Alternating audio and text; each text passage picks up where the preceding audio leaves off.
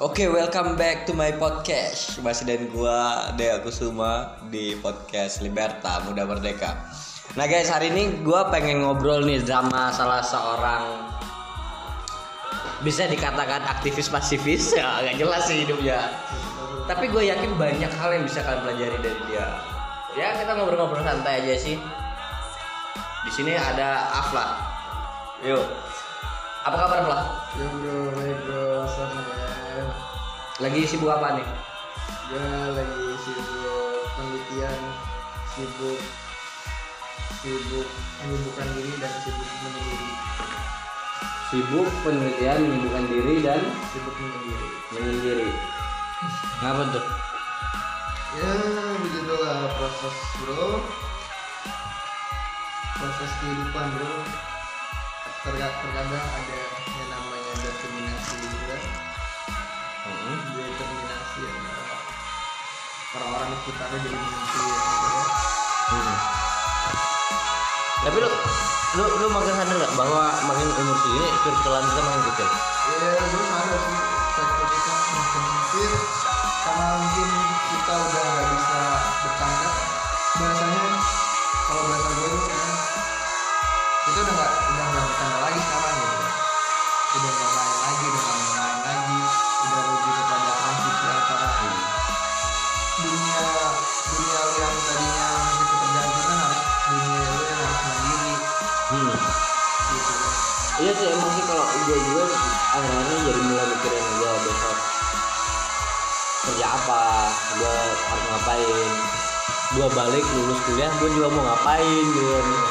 Gue juga takut jadi HRD dan segala macam gitu kan itu kan satu hal yang kemudian bakal jadi apa ya?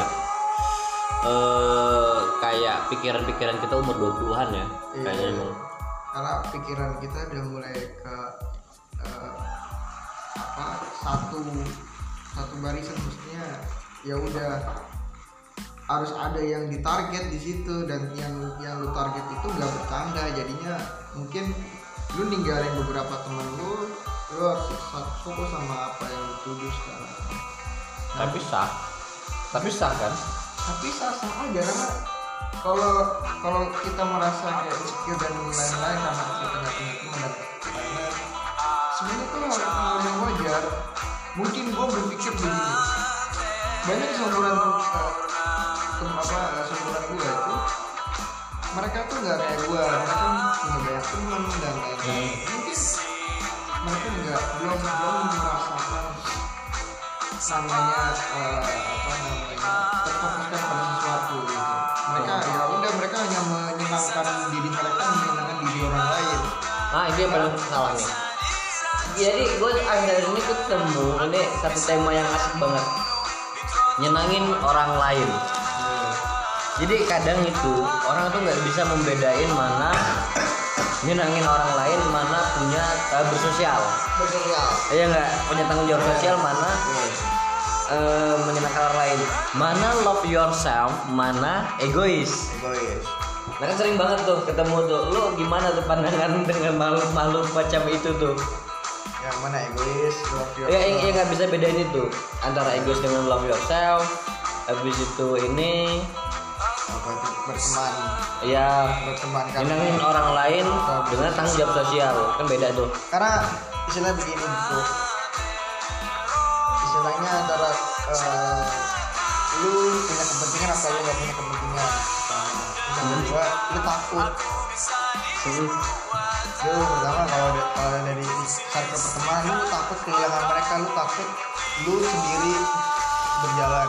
Hmm. ya kan ya lu akhirnya menyenangkan mereka gitu kan. Hmm. ya kan? Sering banget itu. Terus yang ketiga mungkin ya lu politik lu sendiri yang lu bilang tadi. Dari bersosial ini mungkin itu salah satu berpolitik kalau menurut gua. Tapi untuk pribadi. Itu pribadi. Kita kita nggak bisa bohong bahwa Hidup ini transaksional. Transaksional benar. Dan memang salah satunya juga ya. Mungkin ya emang ada ini kalau kalau menurut gua gua pak apa gua praktis eh pra- apa eh, praksis antara antara eh, apa namanya yang tadi gue bilang eh, apa jadi yang hubungan pertemanan tuh eh, ini yang menyenangkan orang lain menyenangkan atau orang lain sama tanggung jawab sosial tanggung jawab tanggung jawab sosial itu antara politik Mm-mm. dengan eh, apa namanya mungkin ke kanak-kanakan mungkin ya apa gimana ya kalau menyenangkan orang lain itu Iya. rata-rata apa mungkin karena takut oh takutan Ya, berarti berarti itu dari dari emosionalnya apa ego? Ego apa? Ego ya? Sebenarnya kayak kayak gini sih tiap tiap itu kan ada tahapan perkembangan makanya Ah. ada ada ada tuntutan. Makanya kan gue kan orang juga yang nggak bisa bilang. Ada kan ada orang bilang dewasa itu bukan soal umur dewasa memang bukan soal umur tetapi pada umur tertentu seorang harus dewasa. Ngerti nggak? Jadi dewasa ada umurnya maksudnya dia dia idealnya dewasa pada umur do, eh, dewasa awal lah Iya. itu 20-an dua puluh benar. Benar. Itu masa-masa struggling ya ternyata Ya. gue yang gue gue gue gue apa eh, gue lihat itu dari beberapa orang yang yang sekarang jadi orang hebat enggak kayak ya, ya. gue belum rata-rata start masa-masa strugg- struggling itu umur 20 sampai 25 ya ya itu masa-masa yang ya kalau gue bilang tadi masa-masa transisi ya. Transisi yang antara lu ketergantungan sama orang lain dan lu harus bisa nggak perlu ketergantungan sama orang lain. Hmm. ya, ya. nah itu menurut gue tuh hal hal yang wajar. Karena kalau menurut gue dari dari, lu sekolah dari dari lu masa-masa masa lu ketergantungan orang lain itu nggak nggak nggak memikirkan sesuatu jadi lu masih hahaha aja masih bertanda sama orang masih bisa lu ketawa masih bisa lu ngomong kasar mau ke lepas bebas lu mau ngapain aja ya bebas lu Hmm. mau apa mau clubbing bebas lu mau ah, se- segala macam lu bebas koya. dan lu nggak punya tanggung jawab di situ Maksud gua ya memang pasti punya tanggung jawab cuman tanggung jawabnya dalam artian terhadap eh, Kehidupan. kehidupan gitu. Tapi tapi lu sepakat nggak? Ini gua kan punya eh, ya perabaan ya perabaan atau pikiran liar ya. Dan sekolah akhirnya menciptakan manusia-manusia yang frustasi karena sekolah hari ini terlalu mengambil waktu kita nggak kayak zaman bapak-bapak kita yang kemudian mereka punya waktu untuk kemudian melihat dunia ya kenyataan dunia dalam artian dunia ini keras. Perlu makan perlu minum perlu ya anak istri dan segala macem. Kan kita kan terlalu dijauhkan dari itu. Kalau menurut gue sekolah itu terlalu baik belajar sih. Belajarnya nggak mutu soalnya cuma hanya belajar secara textbook dan lain-lain karena dan itu banyak maksudnya dasar-dasar dan banyak. Dasar-dasar dan banyak. Makanya ketika berhadapan langsung dengan dunia nyata kaget dong. Ah jadi nggak salah dong kalau misalnya banyak sarjana yang nggak bermutu eh, nggak bermutu dalam artian Iya, dia bermutu dalam segi pembelajaran iya. tapi dalam segi kehidupan agak ya kurang. Nggak salah dong mereka. Nggak salah mereka memang ya jadi ya dari sistem pendidikan kita sebenarnya gitu kan. Pak Nadim ya mohon gitu kan. Ini Pak Nadim kalau lu dengar podcast gua pakai Liberta. Daripada kau jadi libertarian cukup jadi liberta aja Pak Nadim tolonglah sistemnya. Itu diperbanyak lah jadi perbanyak eh, praktek daripada teori lah. Teori apa sih teori? Ya berarti lu sepakat dengan SMK SMK ya saya sepakat dengan SMK memang di Eropa kalau setahu saya ya. Ya enggak.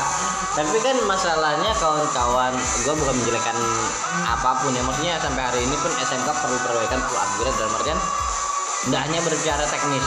Maksudnya eh, lu ngerjain sesuatu tapi lu didikte ya sama juga lah ya sama gini loh bro walaupun lebih baik daripada pendidikan sebelumnya ini gue gue pernah pernah berbicara masalah ini salah satu mengurangi pengangguran ya Hmm. Gitu ya. Nah, kalau nggak kalau nggak salah tuh di Eropa Hmm. itu eh, dari SMP itu udah udah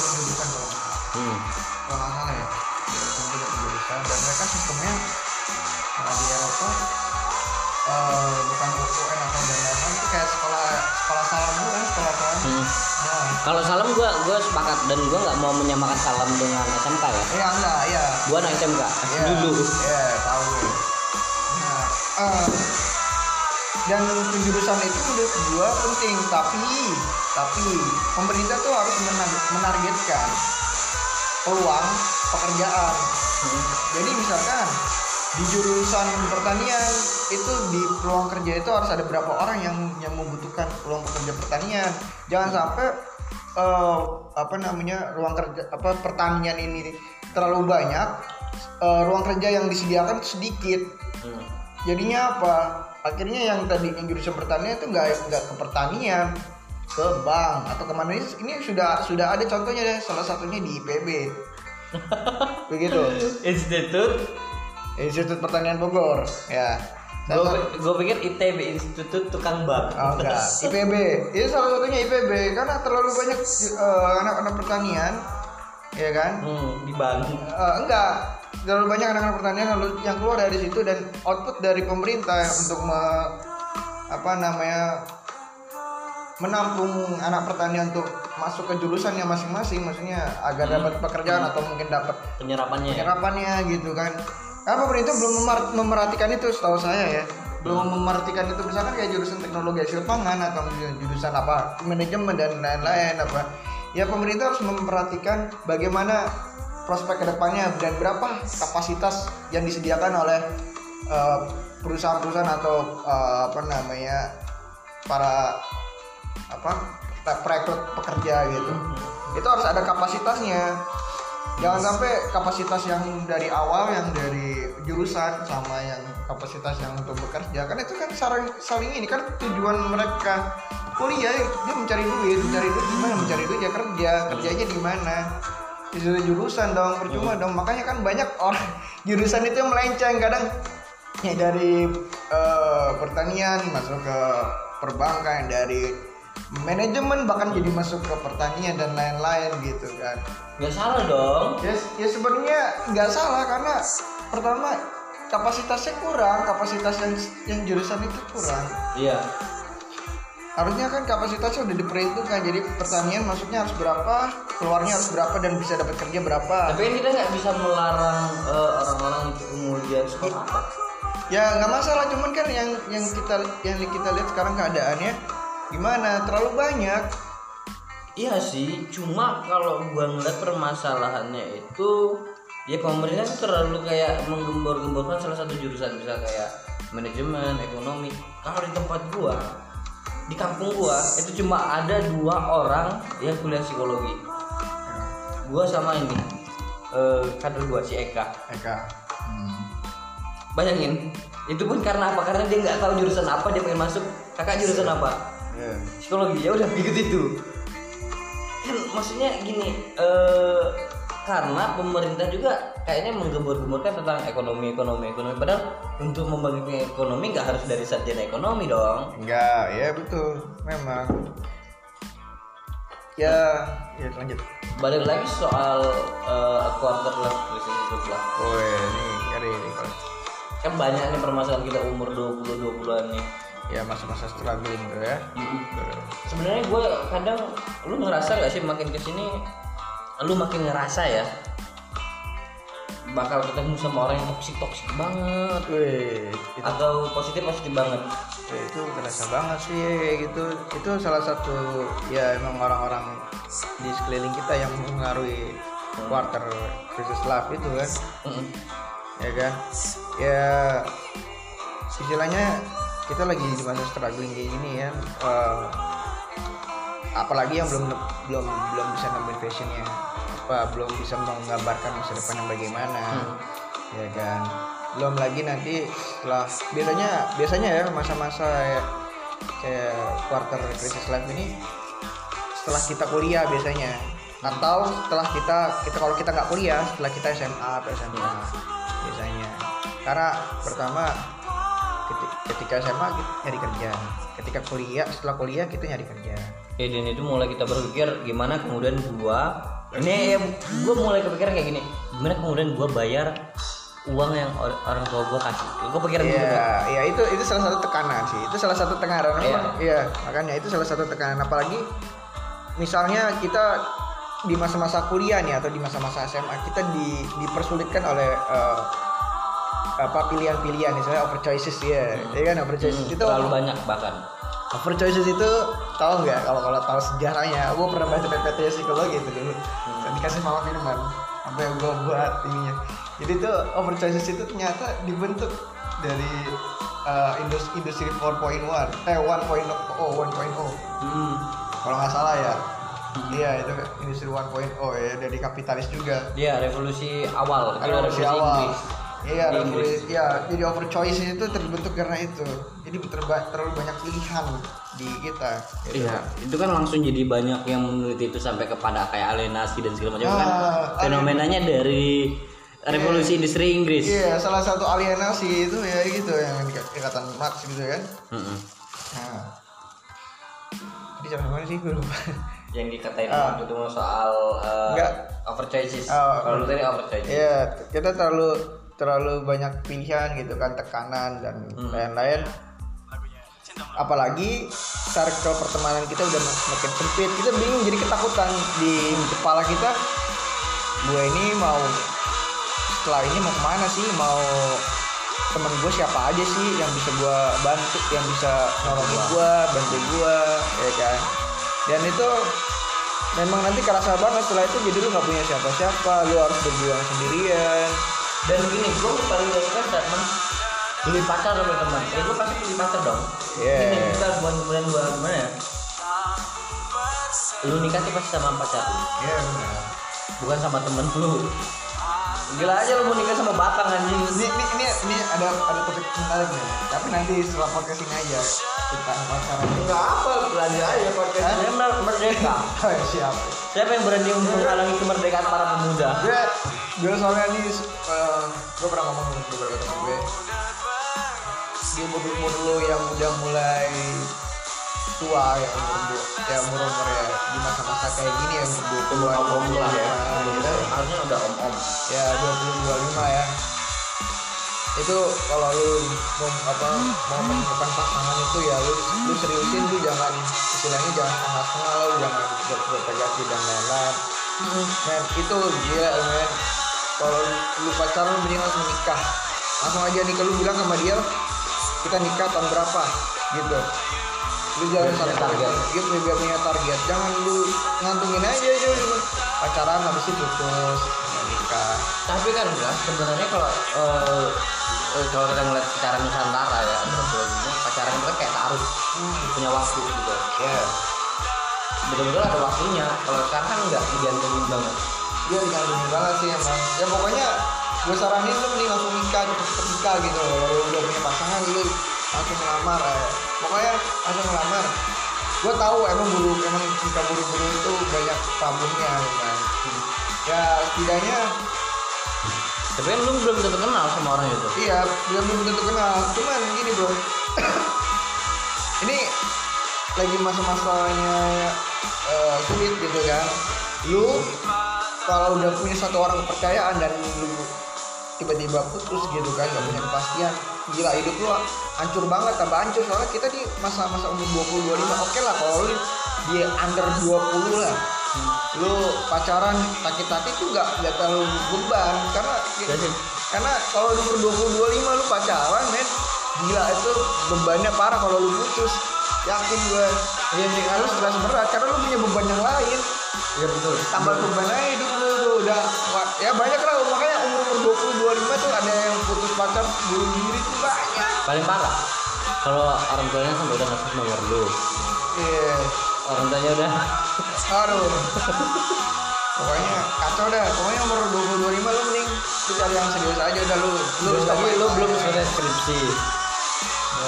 Pokoknya beban beban lu banyak, beban kehidupan lu. Eh, beban kehidupan lu banyak, tekanan lu banyak.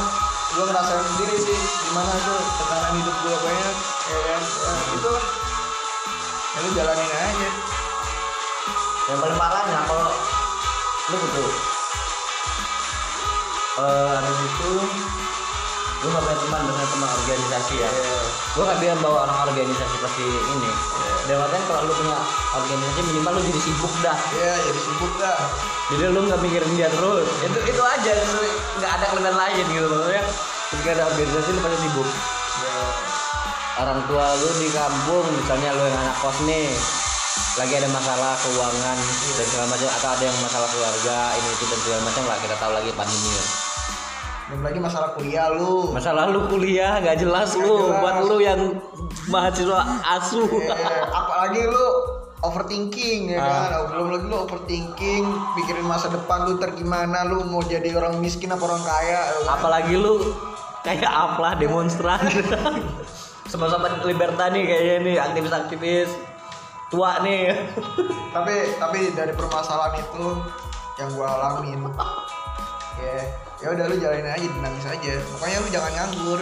Istilahnya lu jangan jangan diem lah. Ya udah gerak gerak terus aja move move move, sampai lu ketemu di mana kayak suatu puzzle yang lu lu lu cari-cari lu lu cari-cari dulu lu cari-cari. Ya.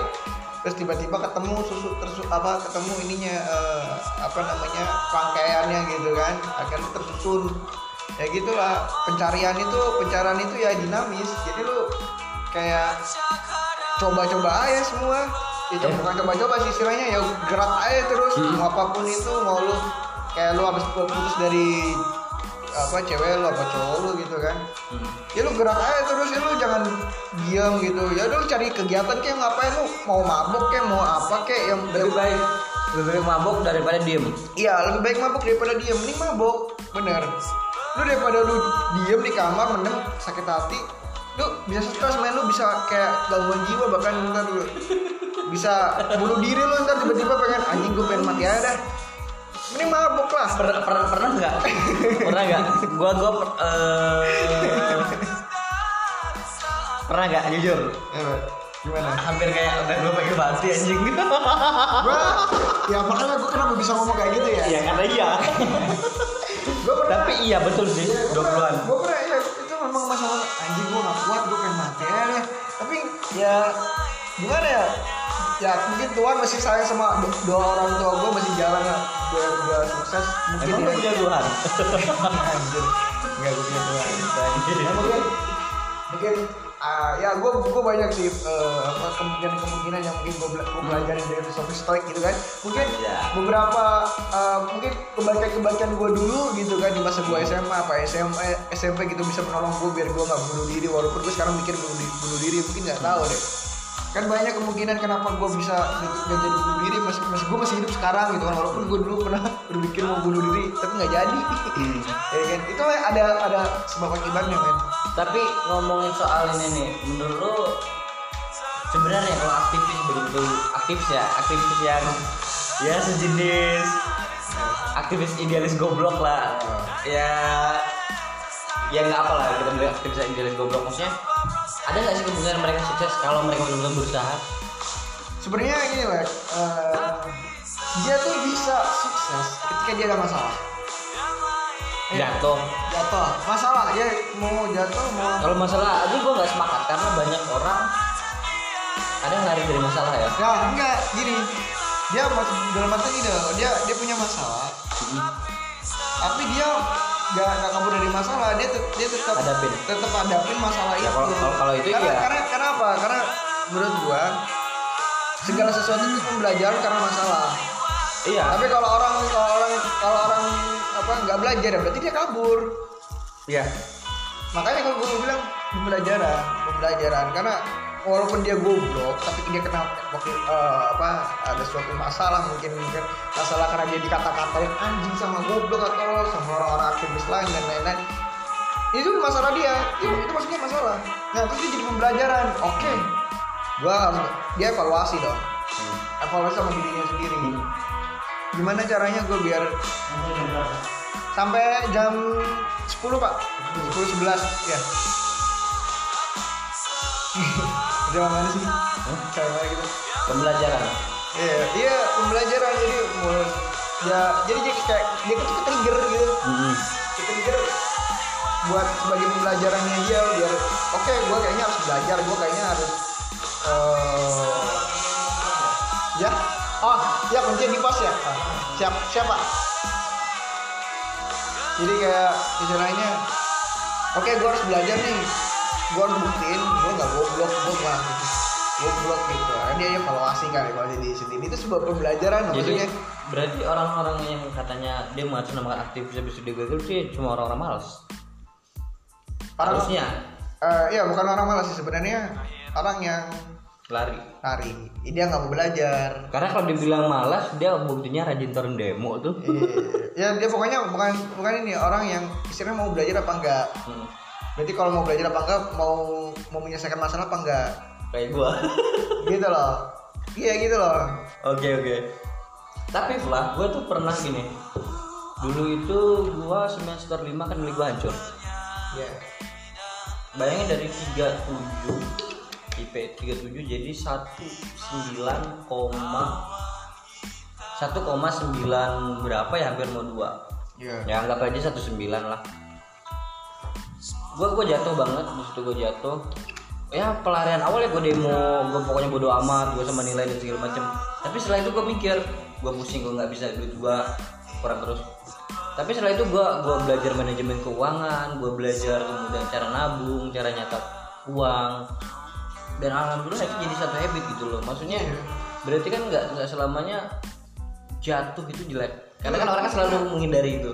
Karena karena kalau itu dia, dia jatuh tapi dia apa namanya tidak mem- tidak bangkit lagi ya itu dia berarti nggak mau belajar. Ini kayak kayak gini lah kayak lu tadi gua, tadi gue bilang tuh kan ya lu mau belajar apa enggak? Gitu. Kalau lu jatuh berarti itu kan pembelajaran lu. Lu harus memperbaiki mau mengevaluasi apa yang yang Ah. jatuh. Dan gua waktu itu lah jadi eh, ceritanya kan gua kan ada masalah asmara ada masalah orang tua ada mas- eh, maksudnya keuangan ya. Keuangan kuliah gua hancur. Gua rasa gua nggak mampu tuh gitu. Ya gua udah udah nggak mampu banget tapi akhirnya gue sepakat dengan yang tadi lu bilang lebih baik mabuk daripada mati. Dalam artian kadang kita betul. Jadi kadang kita perlu pelarian dulu maksudnya nge-refresh baru kita selesaiin satu-satu ya itu kan itu kan sebuah cara. Iya. itu ada sebenarnya. Itu metodenya banyak lain misalnya Iya. kayaknya mabok sih maksudnya refresh lu. Kayak kalau gue ya kalau gue kalau gue sih nggak mabok refresh gue tapi refresh gue itu setiap pagi gue jalan jalan-jalan naik motor ngeliatin daun-daun atau ngeliatin gunung ngeliatin sawah Hmm. segala macam ya abis itu gue makan di situ makan sendiri Hmm. makan gue beli jajanan pasar gue ke pasar dulu baru gue jalan. Ya gue nikmatin gitu. Mungkin gue sambil ngerokok apa gimana. Tapi intinya eh, ketika kita menggunakan ini apa namanya kayak kabur dari masalah sejenak buat nge-refresh sebenarnya nggak jadi masalah dong. Nggak jadi masalah yang penting tuntas. Ah. masalahnya itu selesai gitu. Ya yang penting lu tahu kapan lu harus nyelesain satu persatu. Karena itu nggak mungkin diselesain semuanya. Iya iya. Dan lo harus tahu posisi lu di mana. Ah iya betul. Kadang itu kawan-kawan itu kayak gini gue kuat kok menyelesaikan semuanya. Jadi mereka menyelesaikan semua tuh kayak nggak satu-satu. Padahal masa lalu tuh udah numpuk. Iya. lu nggak mungkin ngerjain semua ini berbarengan semua. Harus satu-satu memang. Iya, karena panik. Iya. Ketika terlalu banyak ini kayak perhatian lu tuh kepecah. Iya. tapi itu itu nanti ini loh gue juga pernah waktu itu kayak gitu. Eh, emang sih ini proses sih ya. Kayak proses. awalnya emang gue kayak gitu dulu ya. Panik banget gue karena gue punya masalah jadi gue kayak bos ngapain? Bingung kan jadinya. Tapi lama kelamaan karena gue terlalu banyak masalah ya gue akhirnya kebiasa udah udah terbiasa memanage gitu.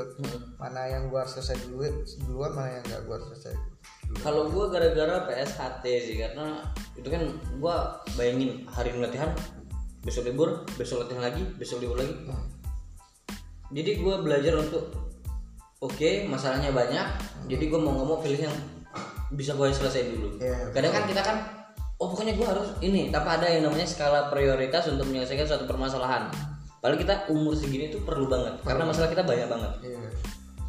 Nah makanya itu ya manajemen masalah itu itu ah, manajemen penyelesaian masalah itu penting banget sih. Itu memang proses sih. Jadi kita nggak bisa nyaranin A B C D E.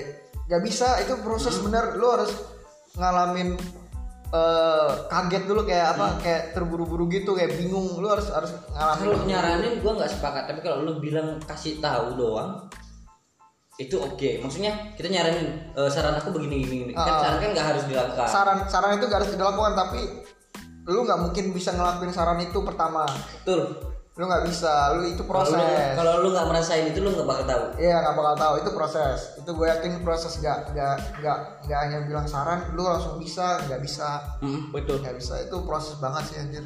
Jadi lu tahu mana yang lu harus diselesaikan. Ya kayak gue dulu kalau kalau lo tau gue dulu pengen dijadiin dijadiin bem apa pengen dijadiin bem cuman Ah. cuman masalah gue waktu itu gue gue jadi kabit komisariat Heeh.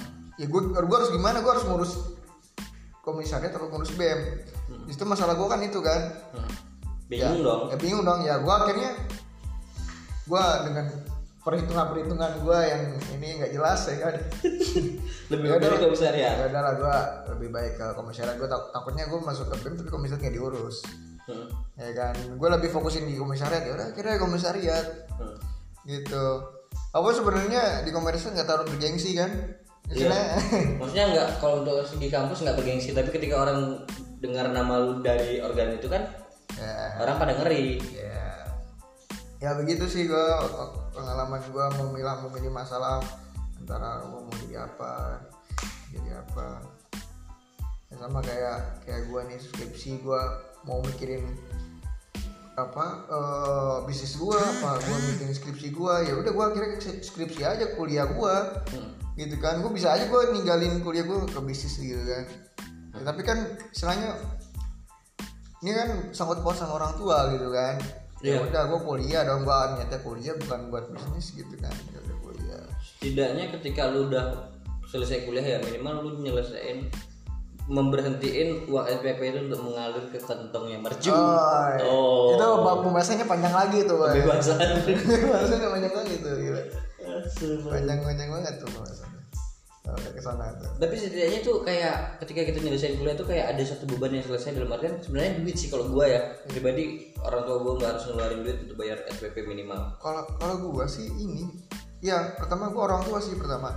Dan yang kedua gua mau bebas dari syarat orang tua. Jadi gua mau gimana caranya gua udah gak sama orang tua. Dalam artian eh, gua udah gak tergantungan lagi sama orang tua dan gua bisa nyari duit sendiri kerja sendiri dan gua nggak minta lagi ke mereka. Bahkan gua ngasih ke mereka rasa kewajiban gua gitu kan. Dan gue punya anak gue punya keluarga ya udah. Gue bebas gue menentukan kehidupan gue mau, mau ngapain selanjutnya. Oh iya ini menggantikan Erdogan ya itu proses banget sih. Maksud gue lu mau cita-cita lu tuh memang harus ada perhinya juga sih maksudnya. Tapi lu mikir gak sih kalau misalkan kejadian perihnya sekarang ini hmm? itu enggak itu enggak apa bukan bukan enggak maksudnya eh, itu memang harus terjadi ngerti gak lu? Maksud gue kayak lu sekarang ketimpa motor lu hilang apa rum- rumah lu hil- kebakaran apa gitu ya? Kalau gue nggak nggak semuanya, maksudnya ada beberapa hal-hal penting, misal kayak gue ya, eh kayaknya gue memang nggak nggak nggak ditakdirkan untuk di kayak Jawa Barat, hmm.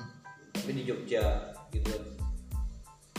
Gue kayaknya memang nggak cocok di negeri, tapi gue cocoknya di swasta. iya maksud gue gitu kayak Kalau hal-hal kejadian besar-besar kayak gitu, iya, gue sepakat. ya misalnya kayak gini lah anjing eh, apa namanya IP lu IP lu tiba-tiba kecil apa IP Ah. kecil gitu kan Kayaknya memang harus. emang wajar gak sih ya memang harus emang pembelajaran di situ kalau lu mau jadi sukses ya lu sakitnya di situ dulu Iya, Ya. maksudnya manusia itu perlu gini.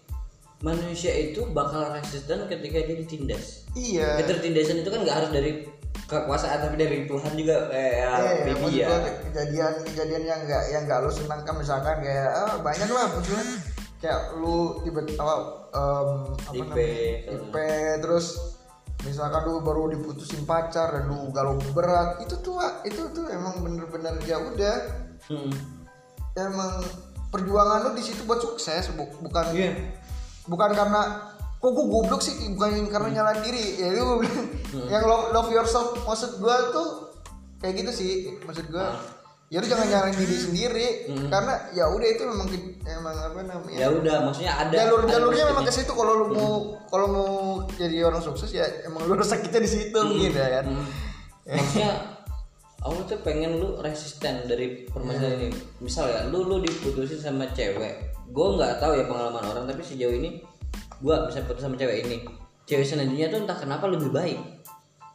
Iya. entah karena gue mengupgrade diri sehingga ya pasti dong kalau kualitas gue lebih pasti cewek yang dekat sama gue pasti lebih juga iya benar benar ya itu maybe ya kalau kita menjelaskan secara logikanya seperti itu tapi yang gue rasain kalau kita tanpa bahasanya ya kalau kita secara orang awam aja ya gue sih ngerasa setelah gue putus sama satu cewek yang sekarang dekat sama gue lebih lebih baik Lebih gitu. baik. atau selanjutnya gue lebih baik. Dan gue percaya karena apa? Ya karena gue kan pasti mengupgrade diri. Mengap, iya mengupdate diri. Jadi istilahnya ketrigger gitu lo lo jadi kayak eh, kepancing buat gua harus balas dendam gitu kan.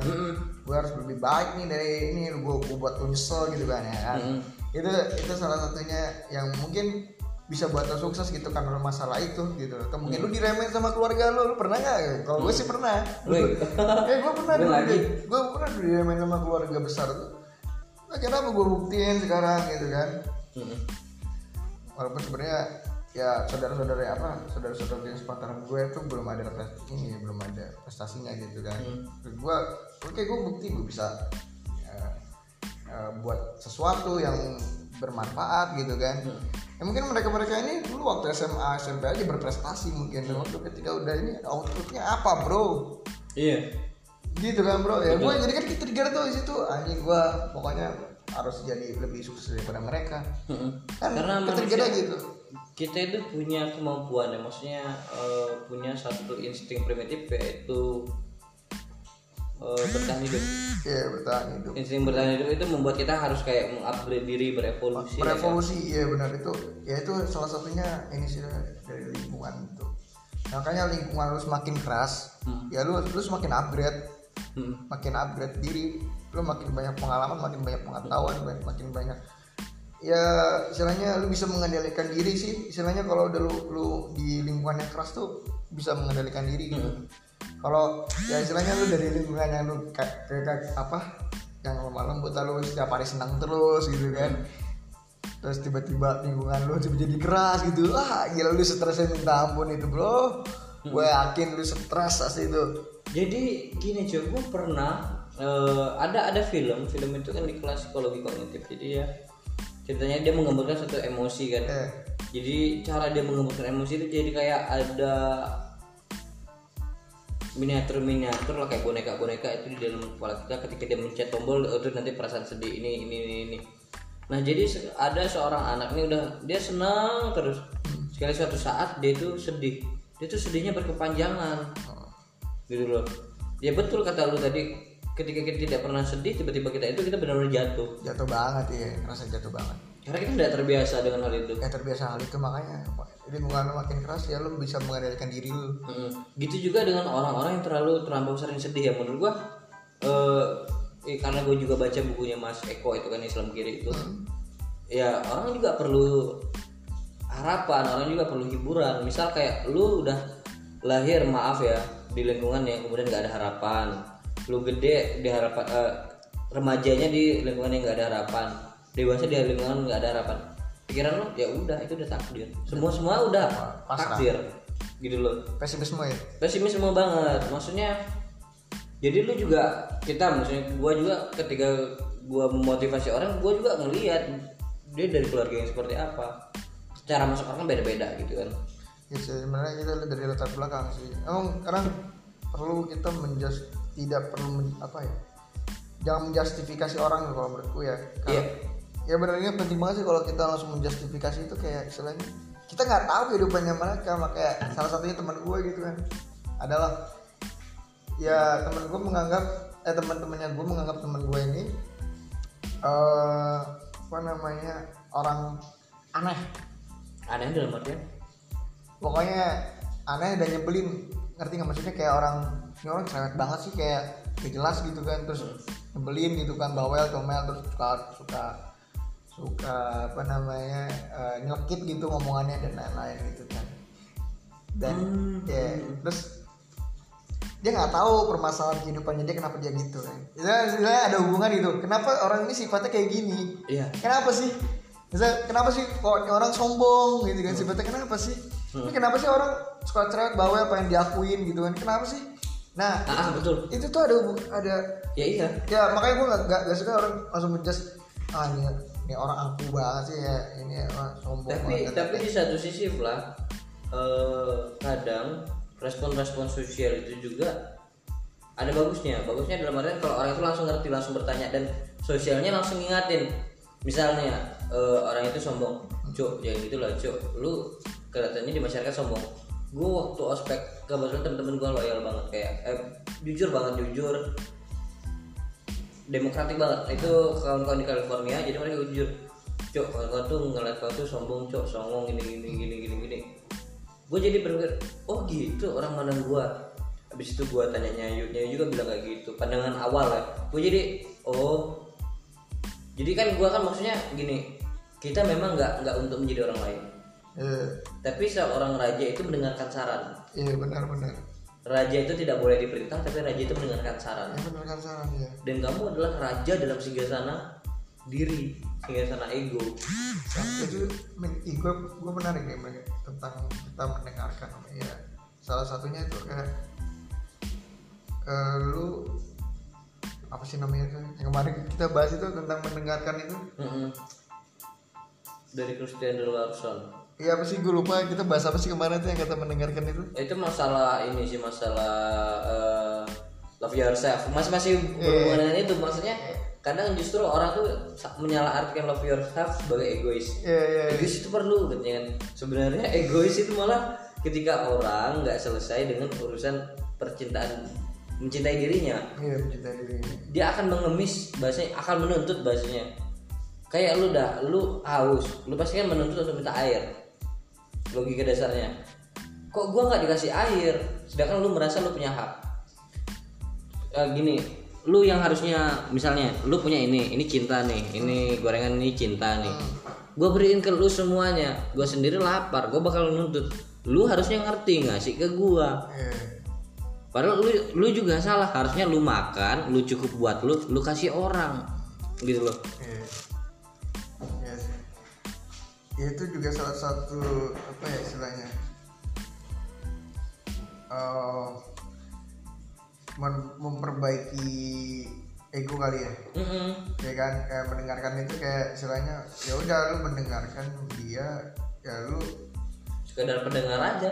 iya dan, Dengar dan aja. salah dan salah satunya juga ini bro terhindar dari dari kata kesepian karena Nah, betul. karena selama ini kita kesepian itu karena kita nggak bisa mendengarkan Betul.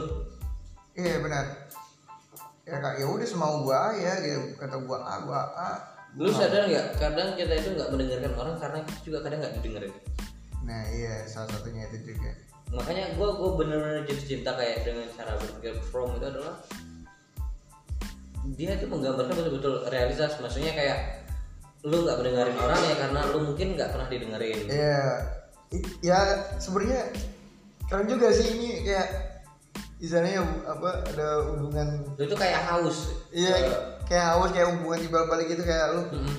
ya sebenarnya kayak tadi yang bilang apa transaksi ya apa Iya, segala hal itu memang kita segala itu transaksi benar benar jadi kayak eh, kata kata bilang si apa eh, enggak fair Claire Christian Larson fair fair Fair, fair, all fair. ya fair yang tertindas gitu kan Ah. ya akan menindas gitu pendidikan kan kaum tertindas. ya kan sama sama kayak yang lu bilang tadi itu sebenarnya kan kayak istilahnya behavior mungkin sih ya Eh, Pra- pra- iya pra- sih.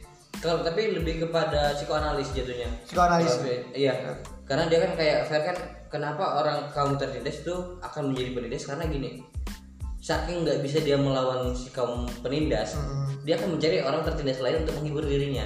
Ya Karena dia haus akan yang namanya penghargaan penghargaan supaya orang-orang yang tertindas itu eh, orang yang dia tindas itu menghargai dia. iya ya benar benar gua gue setuju gue setuju soalnya emang benar emang ya itulah Deprivasi penghormatan sih sebenarnya.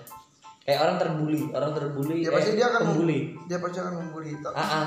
tapi kalau gue gue termasuk orang yang korban bullying dulu waktu waktu SD eh enggak SD enggak gue gue SD berantem terus soalnya Tapi pernah ngebully nggak? pernah gue pernah ngebully teman gue Minimal ngebully Firman. ya enggak tapi tapi gue di sisi lain soalnya gue pernah gue pernah ngajar Hmm. ngajar waktu SMA tuh gue pernah ngajar ada eh, anak, anak didik gue dia tuh korban bullying Hmm. ya bu- dia tuh korban bullying jadi setiap gue ngajar sebelum gue ngajar sorry, sebelum gue ngajar dia itu tuh gue harus ngasih semangat dia dia dia curhat dulu ke gue panjang lebar curhat Hmm. tentang masalah sekolahnya dan lain-lain. Terus habis itu gue kasih ini gue kasih semangat dan motivasi. Abis itu dia kayak istilahnya uh, korban korban bullying itu mut-mutan gitu kayak apa ya? Emosionalnya nggak stabil banget lah istilahnya gitu lo ya emosionalnya nggak stabil banget jadi nggak fokus juga. Salah satunya dia nggak fokus. Kalau gua pada akhirnya gua nggak gua hari ini ya ketika gua gua kan orang yang mungkin kalau suatu hari gue jadi seorang profesor gue bakal mencetuskan teori ruang apresiasi mungkin ya. Iya karena gini orang yang merasa inferior itu harus kemudian diberikan ruang untuk kemudian dia merasa superior. Iya. kalau nggak gitu dia nggak akan sembuh.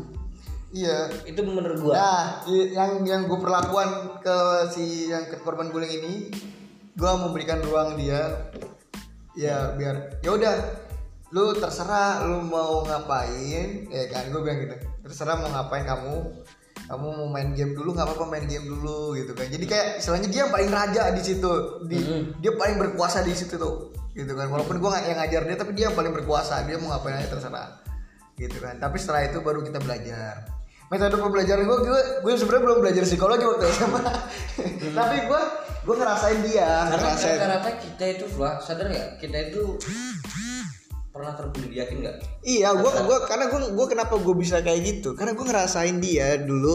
Eh kayak dia gitu. Kerasa bully gitu gimana sih? Ya kan? Kita emang butuh ruang. Ruang buat menjadi bebas berekspresi mau ngapain aja biar ya melupakan semua yang ada di ya apa luka gitu kan. Luka-luka melupakan semua luka gitu kan. Bener Ya, banget. gitu sih. Jadi kalau gue hari ini melihat anak bully gue nggak mau terima curhat dia. Gue pengen nanya lu bisa apa? Oh. Kalau kalau kalau gue sih terima curhat dia, dia seakan-akan dia raja.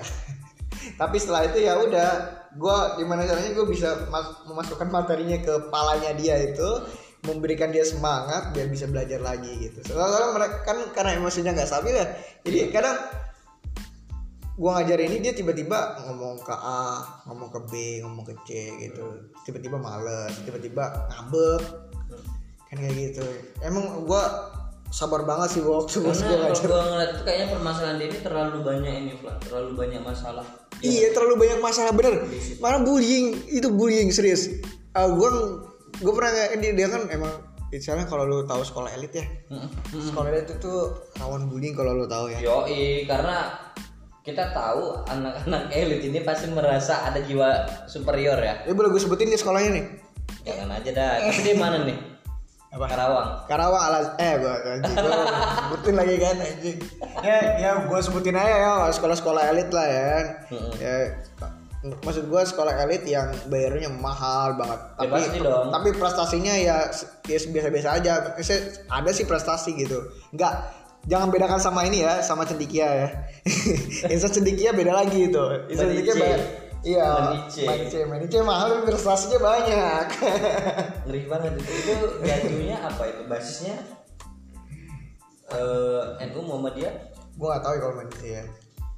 Tapi Tapi gua ada mandi C. temen gue ada yang manajer beasiswa tapi Anjing. emang orangnya pinter sih anjing ya gue salut sih orangnya pinter emang di manajer anjing ya. Tempat gua itu udah mulai eh, pendidikan-pendidikan berbasis Islam ya udah mulai. Gua gua seneng sih maksudnya eh bagus untuk kaderisasi ya cuma ya balik lagi ketika kemudian kalau gua kan orang yang paling menentang waktu sekolah itu kemudian mengambil waktu bermain. iya Maksud gua gini, gua nggak anti dengan yang namanya pendidikan soal agama dan segala macam. Gue setuju banget. Tetapi pendidikan agama itu justru orang tua jangan melepaskan dong. Kayak seakan-akan gini, ketika bapaknya nggak bisa baca Quran, maaf, nuntut anaknya harus bisa baca Quran. iya benar Anak belum suka dengan yang namanya Quran, dipaksain kamu harus suka. Iya. Bapaknya belum tahu gitu. iya gua gua gini eh, kadang tuh kita jadi apa pun kita dituntut. Iya itu itu jadi orang tuh misalnya kawan-kawan gua banyak yang pesantren jadi benci Islam. Iya. Karena apa? Karena mereka dituntut. Iya sih, gua kalau gua tuh sebenarnya korban tuntutan orang tua kalau lo tahu ya. Gua dari SD itu gua disuruh ikut bulu tangkis, disuruh ikut les gambar, les renang, les empoa. Gua harus jadi apa? Ah, pokoknya orang gua pokoknya tuh SD gue tuh stres. Kalau lo tahu gue sampai nggak mau sekolah. Karena gue kebanyakan kegiatan. Gue sampai pindah SD dua kali. Itu dulu tuh waktu itu gue di Alirsat kan eh, SD Eh, jadi jadi kayak SDT kan eh, apa namanya? Berangkat. berangkatnya jam 7 pulangnya jam 5 habis itu gue ngaji ngaji, ngaji ya terus gue sabtu minggu tuh bulu tangkis sama ini sama hari hari Kamis kalau nggak salah ya. Tiga hari gue tuh dalam seminggu bulu tangkis. Terus gue belum lagi nanti les gambar gue les gambar juga nanti gue eh, apa di hari Jumat kalau nggak salah ya gue les gambar tuh dulu. Terus belum lagi gue les sempoa. Sempoa itu gue sore abis pulang itu gue langsung les sempoa gitu kan. Jadi gue kayak anjing jadwal gue padat banget men. Gue bayangin aja dari jam 7 gue bisa sampai jam 9 Hmm. itu gue kegiatannya gue cuma kayak gitu doang ya belajar di sekolah les Hmm. pulang waktu istirahat gue dari jam 9 sampai jam 7 Anjing. SD. dan lu tau nggak eh gue ini pengalaman buruk gue sih ya bokap gue itu didikannya keras dulu tuh bokap gue tuh ya misalnya ya dia ngeliat dari ceramah-ceramah gitu lah kalau anak nakal diapain ngapain. Gue dulu dicambuk men. Kalau lo tau didikan bokap gue keras emang. Tapi setelah itu ya gue istilahnya apa ya ya didikan gue gini jadinya akhirnya. Ngerti gak didikan bokap gue keras ya gue jadi keras juga gitu kan. Iya. jadi wajar sih anjing menurut gue karena kenapa gue keras ya gue memang bokap gue dulu didikannya keras Hmm. gitu. Ya memang akhirnya apa ya bahkan nggak bokap gue ibu gue pun sama begitu kalau tau gue SM, SD itu Wih, kalau gue nakal banget SD men. Serius nakal banget gue sampai dipanggil guru BP gue kira mau kebakar sekolah. Kacau anjing gue kak. Gue SD ah anjing kacau banget gue kayak nakal banget orang paling nakal anjing gue SD tuh.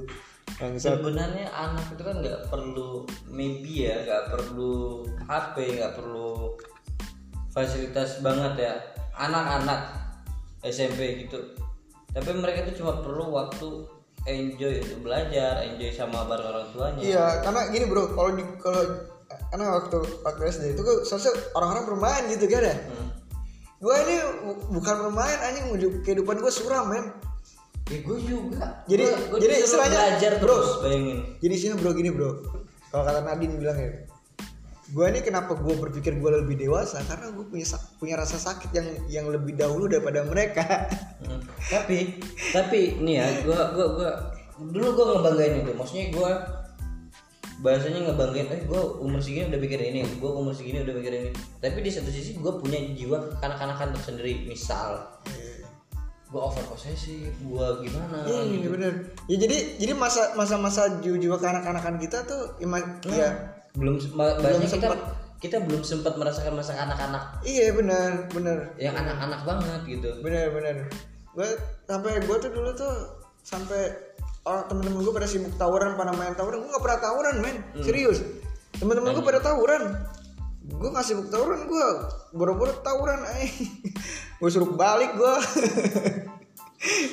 suruh balik suruh les lah apalah macam-macam lah anjing lu dibully nggak tuh gara-gara anak les gitu kan enggak gue nggak dibully tapi gue suka berantem dulu SD ya jadi gue tuh kadang mikir gini ya.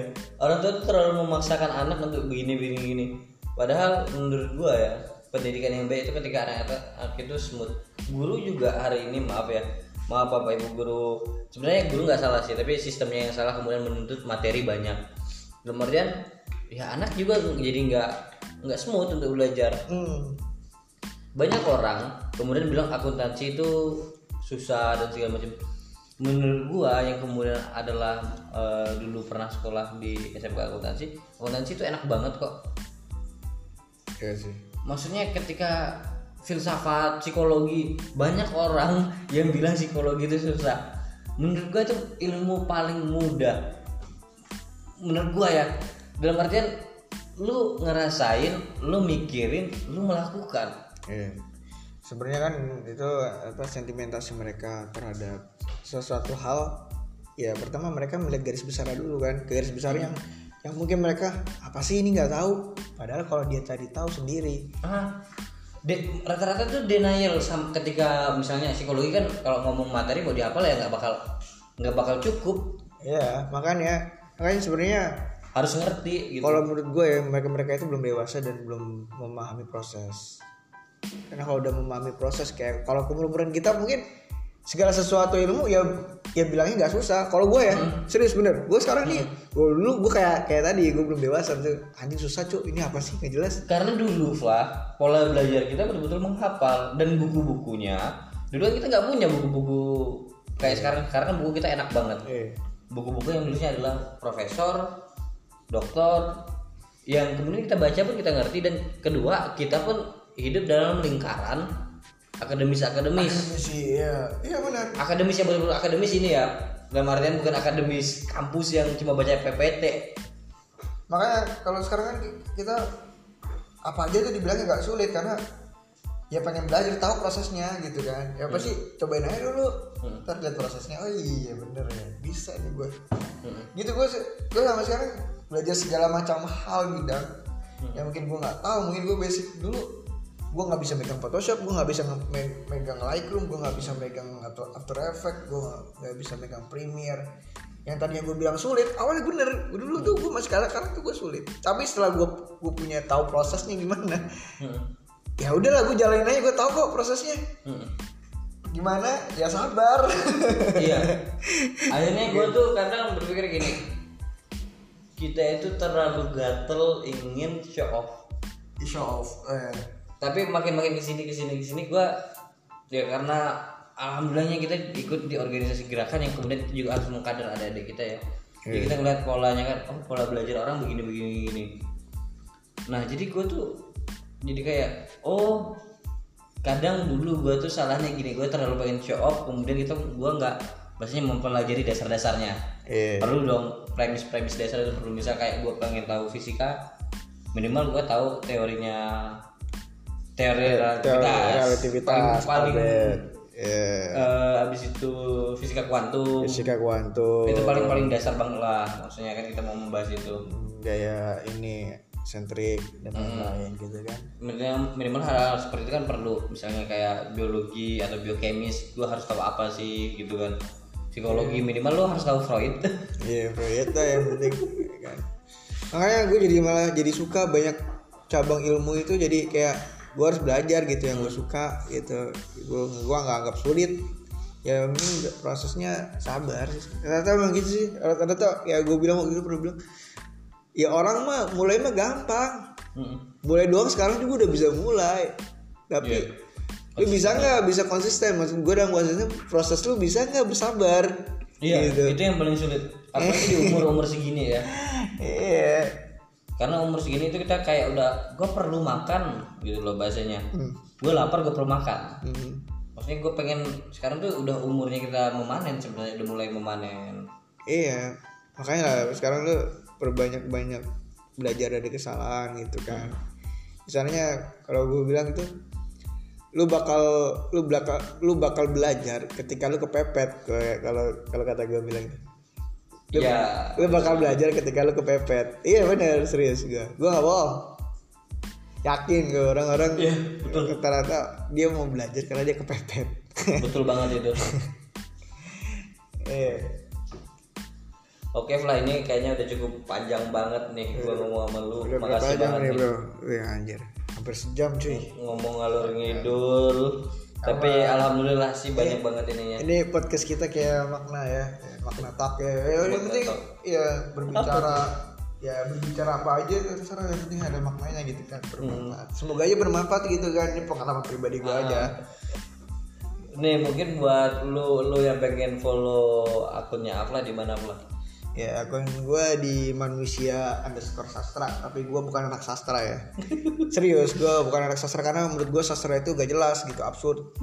Lu aja gak jelas aja makanya ya, makanya gue bilang gue absurd gitu. Gue gak jelas makanya gue bilang man- manusia sastra gitu. Lalu banyak orang ya ngefollow gue di mana nanya kok kontennya gak sastra? Anjir. Itu demi Allah. fotografi. Demi Allah ada yang ada yang nanya ke gue kayak gitu lah kalau gua gimana? Sayur buncis kesukaan kan jualan buncis anjing. Kaget gue gue berdebat gue ya udahlah. Ya nggak apa apa sih. Ya salah gue juga sih kenapa gue namanya manusia kira sastra gitu kan. Sastra. gue bukan sastrawan sih. Tapi gue jadi branding sekarang gitu. Ya tutup aja dulu.